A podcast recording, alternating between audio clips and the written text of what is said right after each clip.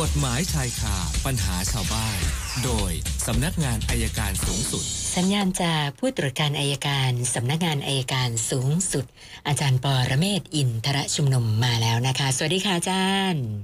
สวัสดีครับคุณสนันท์ครับเชิญค่ะวันนี้อย่างที่ผมสัญญาก็จะคุยเรื่องหย่าหย่าขาดเนี่ยแหละค่ะคือมันมีคดีอยู่เรื่องหนึงครับต้องสาธิกาใหม่ ๆ เลยนะครับว่าเอ่อโจทย์เนี่ย โจทย์เขาฟ้องฟ้องให้จำเลยเนี่ยโอนที่ดินให้เขา เนื่องจากจำเลยเนี่ยกับกับนางสาวสอเนี่ยนางสาวนางสาวสวยแล้วกันเอานางสาวสวย จดทะเบียนสมรสกัน แล้วต่อมาจดทะเบียนหย่า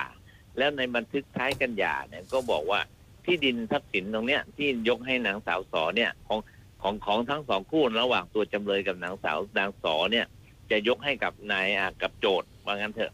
นะครับ ก็ปรากฏว่าต่อมานางสาวสอเนี่ยเสียชีวิตนะครับ นางสอเสียชีวิต ตัวโจทย์ก็มาฟ้องว่าไอ้ที่บันทึกท้ายตกลงการหย่าว่าจะยกที่แปลงเนี้ยหลังจากที่หย่าตามสัญญาเนี่ย ให้กับโจทย์เนี่ย ขอให้จำเลยโอนให้นะครับ ก็ปรากฏว่าสู้กันไปสู้กันมา น่าสนใจตรงที่ศาลบอกว่า การหย่าในคดีเนี้ยเป็นเรื่องของการหย่าระหว่างจำเลยกับนางสอ แต่ว่าเป็นการหย่าเพื่อคล้าย ๆ ว่า หนีหนี้หนีหนี้เพราะทำธุรกิจแล้วมีปัญหาเลยสองคนนี้ก็หย่าหย่าขาดจากกัน แต่ก็ยังอยู่ด้วยกันค่ะยังดูแลอุปการะซึ่งกันและกันศาลจึงบอกว่าการหย่าเนี่ยสัญญาหย่าหย่าเนี่ยเป็นโมฆะไม่ถือว่าเป็นการหย่าดังนั้นไอ้ทรัพย์สินที่จะบอกจะยกให้กับใครเนี่ยก็ไม่สามารถบังคับได้ เพราะการหย่าเป็นโมฆะยกอันนี้มาให้ฟังเนื่องจากว่าเราพบว่าคนทำธุรกิจอย่างเนี้ยพ อมีปัญหา มีนักการเมืองเหมือนกัน มีค่ะปัญหามากก็หย่ากับภรรยาอ่าหชวย่านกันกัไปนหยาก่อนแต่ก็ยังอยู่ด้วยกันอยู่กินด้วยกันค่ะไปไหนก็ไปด้วยกัน การหย่าเหล่านี้จึงไม่มีผล เพราะฉะนั้นถ้าเจ้าหนี้จะมายึดทรัพย์สินก็ยึดได้เหมือนเดิมค่ะนะครับ ถ้าจะหย่าจากกันมันมีคำอยู่คำหนึ่งไงคุณเรื่องถ้าหย่าต้องหย่าขาด ถ้าหย่าไม่ขาดคือไม่หย่าค่ะโอเคนะครับ จะได้รู้ว่าคนทำธุรกิจถ้า ถ้าจะหาเรื่องเลิกกันก็ต้องเลิกจริงๆนะไม่ใช่แกล้งเลิกแกล้งเลิกค่ะเนี่ยไม่พ้นครับค่ะครับ อันนี้ก็เป็นอุทาหรณ์ให้ทราบโดยทั่วกัน วันนี้มีคำถามไหมครับ เข้ามาหลายคำถามแล้วค่ะอาจารย์เริ่มที่คุณเชิญเลยสครับวิทย์นะคะ คุณสวิทย์บอกว่าปี57ไฟแนนซ์ฟ้องเรียกรถคืนนะคะ เนื่องจากว่าเขาขาดส่งค่างวด แล้วพอกลางปี 58นะไฟแนนซ์ก็แจ้งมาว่ามีส่วนต่างที่เขาต้องรับผิดชอบอีกประมาณแสนกว่าบาท แต่เขาไม่ได้จ่าย แล้วก็ไม่ติดต่ออะไรกับทางไฟแนนซ์อีกเลยนะคะ จนกระทั่งต้นเดือนที่ผ่านมาเนี่ยค่ะนะไฟแนนซ์แจ้งไปทางคนค้ำนะคะ ให้อ่าคุณสุวิทย์ไปตกลง ไม่อย่างนั้นเขาบอกว่าเขาจะฟ้องบังคับคดีนะคะก็โทรไปเจรจากันทางโทรศัพท์ ปรากฏว่าก็ไม่เป็นผล เนื่องจากว่าครับไฟแนนซ์บอกว่าคุณต้องจ่ายก่อน 5 0,000 แล้วที่เหลือให้ผ่อนเดือนละ 3,000เขาก็ไม่มีจะจ่ายให้ครับก็เลยสงสัยว่าไฟแนนซ์สามารถ ฟ้องบังคับคดีกับเขาได้เลยหรือเปล่าคะเนี่ยไอ้คันนี้มันกี่ปีนะฮะรถปีไหน เริ่มตั้งแต่ปี57ที่ไฟแนนซ์ฟ้องเรียกรถคืนนะคะ ครับห้าเจ็ดถ้าค่ะ ฟ้องแล้วเนี่ยมันก็ต้องเป็นคำบังคับออกคำบังคับ แต่เขาไม่ได้ออกหมายบังคับมาเนี่ยผมว่าอย่าอย่าเพิ่งอย่าเพิ่งตกลงนะครับ เพราะว่าไฟแนนซ์บางทีเนี่ยมันอาจจะไม่ใช่ไฟแนนซ์จริงเป็นผู้ที่รับซื้อหนี้ต่อค่ะ นะครับ ผมแนะนำว่ารอสักพักหนึ่ง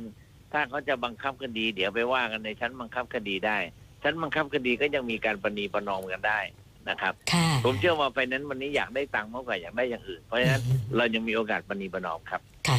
คุณธนิกาสอบถามเรื่องหนี้ตามสัญญาค้ำประกันนะคะ อยากจะทราบว่า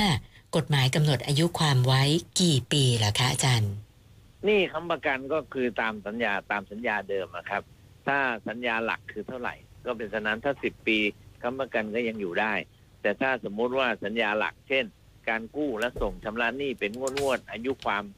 เงินต้นเนี่ยมันห้าปีนะครับห้าปี ถ้าฟ้องพ้นห้าปีอะคำประกันก็หลุดเหมือนกันครับค่ะ แล้วก็อีกข้อหนึ่งเขาถามมาว่า แล้วถ้าเกิดผู้ค้ำประกันเสียชีวิต โดยที่มีทรัพย์สินไม่พอใช้หนี้เนยนะคะ แล้วอย่างเงี้ยใครต้องรับผิดชอบเหรอคะอาจารย์ เป็นสองกรณีครับ คุณสนันครับ ค่ะ สมมุติว่านายกอซื้อรถยนต์อาจจะง่ายๆนั่นนายกอซื้อรถยนต์นายขอเป็นผู้ค้ำต่อมานายขอเสียชีวิตในขณะที่นายกอยังไม่ผิดนัดชำระหนี้ค่ะ สัญญาค้ำประกันก็เป็นอันยกเลิก ไม่ต้องรับผิดแม้นายกอจะผิดนัดทีหลัง ค่ะ แต่ถ้านายกอผิดนัดก่อนแล้วนายขอตายนนะครับ ก็ต้องฟ้องภายในหนึ่งปีนับแต่ทราบการตาย แล้วก็ยึดได้เฉพาะทรัพย์มรดกที่เหลืออยู่เท่านั้นครับ ค่ะค่ะ คุณชิดชนกนะฮะพี่สาวกับพี่เขยหย่ากัน แล้วหลานเนี่ยก็อยู่กับพี่สาวนะคะ ล่าสุดนี้พี่สาวประสบอุบัติเหตุเสียชีวิตนะเธอก็เลยอยากจะทราบว่า ถ้าเราจะขอเป็นผู้ปกครองหลานเนี่ยนะคะ จะต้องดำเนินการยังไงบ้างเหรอคะอาจารย์ ก็ไปยื่นคำร้องที่ศาลนะแสดงเหตุให้ศาลเห็นว่า ผู้ปกครองปัจจุบันเขาไม่มีแล้ว หรือไม่หรือมีแต่ไม่สามารถดำเนินการได้ และเด็กก็ควรอยู่ในอุปการะของเรา ก็ยื่นคำร้องต่อศาลโดยแสดงความเป็นเครือญาติของเราด้วยศาลก็จะพิจารณาให้ครับค่ะศาลเยาวชนและครอบครัวนะ ค่ะค่ะ ส่วนคุณสาวิตรีนะคะบอกว่าเอ่อกรณีคุณพ่อคุณแม่เสียชีวิต แล้วก็พี่คนโตที่เป็นลูกบุญธรรมเนี่ย เป็นคนเดียวที่บรรลุนิติภาวะนะคะ เขาสงสัยว่ากรณีแบบนี้ จะต้องให้พี่คนโตที่เป็นลูกบุญธรรมเนี่ยเอ่อดูแลทรัพย์สินแทนพ่อแม่หรือว่ามาเป็นผู้ปกครองแทนพ่อแม่หรือเปล่าคะเออต้องอันดับแรกก่อน ลูกบุญธรรมที่ว่าจดทะเบียนเป็นบุตรบุญธรรมหรือไม่ค่ะถ้าจดทะเบียนเป็นบุตรบุญธรรมเขาก็มีสิทธิ์เหมือนบุตรธรรมดา ก็จะเป็นผู้ปกครองได้ แล้วก็ถ้าบรรลุนิติภาวะแล้วรับมรดกได้ แต่ถ้าไม่ได้จดทะเบียนรับบุตรบุญธรรมให้ถูกต้อง แม้ในความหมายว่าเข้าใจว่าเป็นบุตรบุญธรรมจริง ก็ไม่มีสิทธิ์ใดๆทั้งสิ้นครับ ค่ะค่ะ อาจารย์คะแล้วถ้าลูกคนอื่นก็ไม่บรรลุนิติภาวะเลย แล้วอย่างนี้ใครจะมาทำหน้าที่แทนเขาคะก็เนี่ยอาจจะตั้งฝ่ายปกครอง เช่นพออเขต หรือเจ้าหน้าที่ของรัฐเป็นผู้ปกครองชั่วคราว หรืออาจจะเป็นผู้อำนวยการสถานพินิจก็ได้ครับค่ะ ส่วนท่านต่อไปคุณอรพันธ์นะคะ เอาโฉนดที่ดินไปขายฝากนะจำนวน3 0 0แสนบาท ผ่านมาครับ4เดือนไม่มีเงินไปให้เขา แล้วก็อ่าทางคนที่รับขายฝากเนี่ยก็จะยึดโฉนดนะก็เลยสอบถามมาว่า เราจะดำเนินการยังไงได้บ้างอยากให้อาจารย์ช่วยแนะนำหน่อยอะค่ะเอ่อขายฝากจะยึดโฉนดทันทีไม่ได้ครับค่ะต้องแจ้งก่อนหมดก่อนครบกำหนดขายฝากล่วงหน้าสามเดือน ถ้ายังไม่ได้แจ้งก็ขยายออกไป ทีนี้ นี่แนะนำว่าถ้าเขาแจ้ง ถ้าเขายังแจ้งไม่ครบเนี่ยเขาขยายเขาไม่ขยายด้วยเนี่ยเขายังยึดยังยังสัญญาขายฝากยังใช้บังคับไม่ได้ค่ะเพราะฉะนั้นทางที่ดีเราหาคนรับซื้อฝากใหม่อะยืมเงินเข้ามาแล้วมาถ่ายถอนออกไป แล้วใช้ระยะยืดระยะเวลาให้ยาวอีกนิดดีกว่าครับค่ะ ส่วนของคุณสมศักดิ์นะเรื่องอาวุธปืนค่ะอาจารย์ บอกว่าครับคุณพ่อเสียชีวิต แล้วมีปืนลูกซองยาวอยู่หนึ่งกระบอก แต่ ไม่ทราบว่าทะเบียนปืนเนี่ย คุณพ่อไปไว้ที่ไหน คือเข้าใจว่ามีแต่ว่าหาไม่เจอ แล้วก็น้องอีกสามคนเนี่ย ก็ยกให้เขาเป็นผู้ผู้ครอบครองปืนกระบอกที่ว่านี้ ทีนี้ก็เลยอยากจะทราบว่า กรณีหาทะเบียนไม่เจอ เราต้องทำยังไงไปติดต่อหน่วยงานไหนคะอาจารย์อ่าอย่างนี้ก่อนครับ ดูที่ปืนนะถ้าเป็นปืนลูกซองยาวดูที่พันท้ายปืน หรือตัวข้างๆปืนตรงใกล้ๆเหนี่ยวไกปืนนะครับที่ค่ะนกไกปืนเนี่ยดูว่ามันมีเลขทะเบียนไหมเป็นกอทอแล้วมีเลขห้าหกตัว หรือจังหวัดอะไรก็ห้าดูเลขนั้น แล้วเอาเลขนั้นน่ะไปแจ้งความว่าใบทะเบียนปืนหายนะครับ แล้วไปขอคัดที่ที่ถ้ากรุงเทพก็คัดที่กองทะเบียนอาวุธปืนถ้าต่างจังหวัดก็ไปคัดที่อำเภอก็ได้ครับ ขอดูตรงนั้นก่อนของมหาดไทยก็มีนะครับ แต่ถ้าไม่มีจริง ๆ ก็ต้องอ่านเอาปืนไปให้เขาตรวจพิสูจน์ เมื่อเราขอเลขได้แล้วก็ดำเนินการให้ตัวเองเนี่ย มีใบมีใบปหนึ่งเพื่อขอมีอาวุธปืน แล้วก็รับโอนได้ครับค่ะ ส่วนท่านสุดท้ายคุณนันทพัฒน์นะคะ ค้างชำระหนี้บัตรเครดิตมาประมาณเกือบหนึ่งปี ตั้งแต่ช่วงโควิด -19 นะคะ เจ้าของบัตรก็ทั้งโทรทั้งส่งจดหมายมาทวงถามเป็นระยะนะทีนี้เขาอยากจะทราบว่า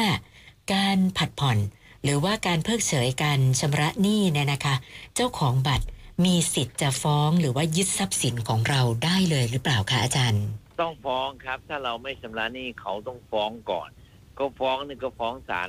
ศาลแล้วแต่จำนวนเงินถ้าจำนวนเงินมากกว่าสามแสนก็ศาลศาลใหญ่ ถ้าศาลต่ำกว่าสามแสนก็ศาลเล็กคือศาลแขวงพอก็ฟ้องมีหมายนัดมาเป็นคดีผู้บริโภคนะครับ เราก็ไปไปศาลแล้วก็ไปเจรจา จรจาผ่อนชำระ แล้วถ้าตกลงกันได้ก็จบ แต่ถ้าเราไม่ผ่อนชำระต่อไป เขาก็ถึงจะยึดทรัพย์นะครับ การจะยึดทรัพย์ต้องฟ้องก่อนไม่ฟ้องมันยึดเลยไม่ได้ครับ เพราะเนี่ยนี่เป็นหนี้นอกไม่ใช่หนี้นอกระบบครับค่ะ วันนี้เข้ามาเจ็ดคำถามนะคะ รวมกับเมื่อวานก็เป็นสามร้อยเก้าสิบสามแล้วค่ะอาจารย์โอเคครับ เอาละครับ เดี๋ยวพรุ่งนี้คุยกันใหม่ครับ ได้ค่ะ วันนี้ขอบคุณมากค่ะ สวัสดีค่ะ อาจารย์ปอระเมศ อินทรชุมนุมค่ะ กฎหมายชายคาปัญหาชาวบ้าน โดยสำนักงานอายการสูงสุด